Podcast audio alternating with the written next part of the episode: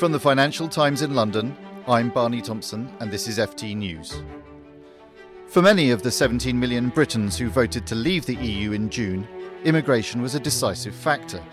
But what Theresa May now does to control immigration will be vital in shaping Britain's future relationship with its European neighbours.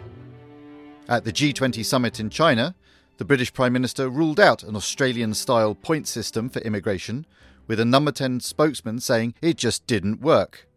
That immediately drew fire from the likes of Nigel Farage, former leader of the UK Independence Party, who accused Mrs May of backsliding. So, what are the options open to Mrs May, and which one is she most likely to choose? With me to guide us through the UK immigration maze is Helen Warrell, the FT's public policy correspondent. Helen, let's just step back a second and look at the points based system. What is it, and who thinks it would be a good idea to have it in Britain? Well, as you said, Barney, the points based system is something that was constantly talked about UKIP and the Leave campaign in the run up to the referendum. And they knew for a fact that it polled very well. But it's interesting that they suggested this because actually it's not a particularly good way of controlling the immigration numbers essentially, under this system, you have a set of criteria such as professional qualifications, and if people from overseas meet those criteria, then they are allowed into the country. However, there are issues with it because, for instance, you don't necessarily have the ability to put a brake on the numbers coming in as long as people have appeared to meet the criteria that you have set. So, if that's not on the table, what are the other options? Well, one thing that a lot of people are talking about, especially today, is the idea of work permits, which is much easier for the government to control because they could set a specific number of permits for each sector in the economy. And usually, under the system of work permits, you only are allowed to come in if you actually have a definite job. So, that would be one very easy way initially for the government to progress.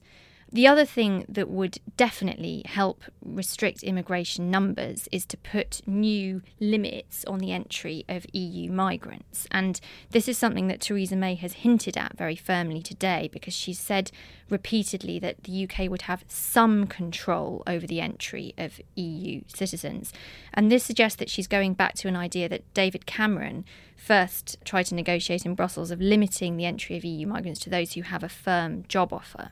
The third idea that she, I think, could be potentially pursuing is the issue of having an emergency brake just applied to citizens within the EU. This is another David Cameron idea It that he tried exactly. to get through before the referendum. Exactly. And obviously back then it didn't work. But the idea is that you could have a sort of temporary halt applied to certain occupations or certain sectors or geographical regions around the country where you feel that the number of EU migrants is too high.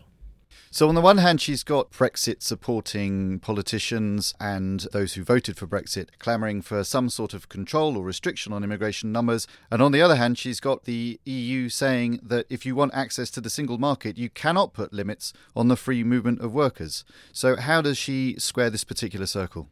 Well, I think this is absolutely the crux of the issue, and this I think many people would say is why we've ended up in the situation that we have with um, the British public voting for Brexit, because it's extremely difficult to limit something that's fundamental to the tenets of the EU as freedom of movement.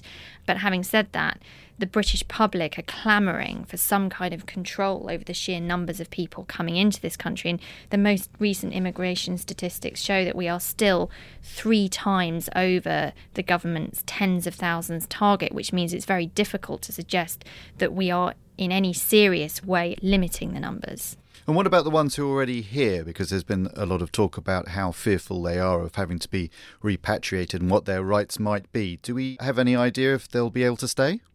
Well, David Davis, who's the Brexit minister, has said that there will be a generous settlement for EU migrants who are already in this country. And it looks like a lot of those who manage to register themselves will be able to prove that they were in the country before Brexit happened. And so life for them will likely be unchanged. However, there is a group of EU migrants who might find themselves in real difficulty, and those are people such as students or the retired or the self employed, because if they don't have the paperwork, it's much harder for them to prove that they've actually been in this country. So it's harder for these people to distinguish themselves from EU migrants who've just arrived in the country. So while the government is trying to reassure those who are already here, there may be some exceptions. So, of course, Theresa May's already wrestled with this problem during her time at the Home Office. Does what she said and the things that she's done before give you any clues as to what she would really like to do if there were no repercussions from the EU? Well, yes, Theresa May battled for five years in the Home Office to bring down the net migration figures. And while she was actually extremely successful in reducing the numbers of non EU migrants, her efforts in controlling numbers were hugely thwarted by the rising immigration of those from within the EU. And that was partly to do with increasing numbers of migrants from southern European states, such as Italy, where the economy was such that their citizens wanted to come and look for jobs in Britain. And in fact, the most recent statistics show that net migration of EU citizens is 180,000 last year compared to 190,000 from outside the EU. So you can see now the numbers are actually very, very similar. So it seems to me quite obvious that Theresa May's number one priority would be to limit the entries from Europe because this is essentially the underlying cause of migration spiralling out of control in terms of meeting her target. So, as Parliament returns and the moment to take some big decisions on Brexit draws closer, a big political conundrum for the new Prime Minister. Many thanks, Helen.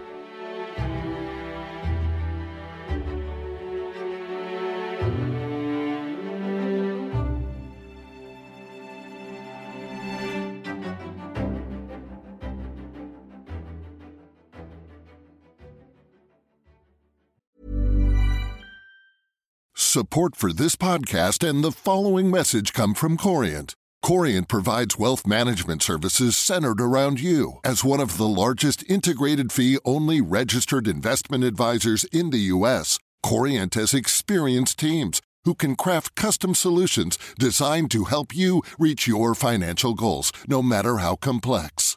Real wealth requires real solutions. Connect with a wealth advisor today at Corient.com. That's Corient.com. Planning for your next trip? Elevate your travel style with Quince. Quince has all the jet setting essentials you'll want for your next getaway, like European linen, premium luggage options, buttery soft Italian leather bags, and so much more. And it's all priced at 50 to 80% less than similar brands. Plus, Quince only works with factories that use safe and ethical manufacturing practices. Pack your bags with high-quality essentials you'll be wearing for vacations to come with Quince. Go to quince.com slash trip for free shipping and 365-day returns.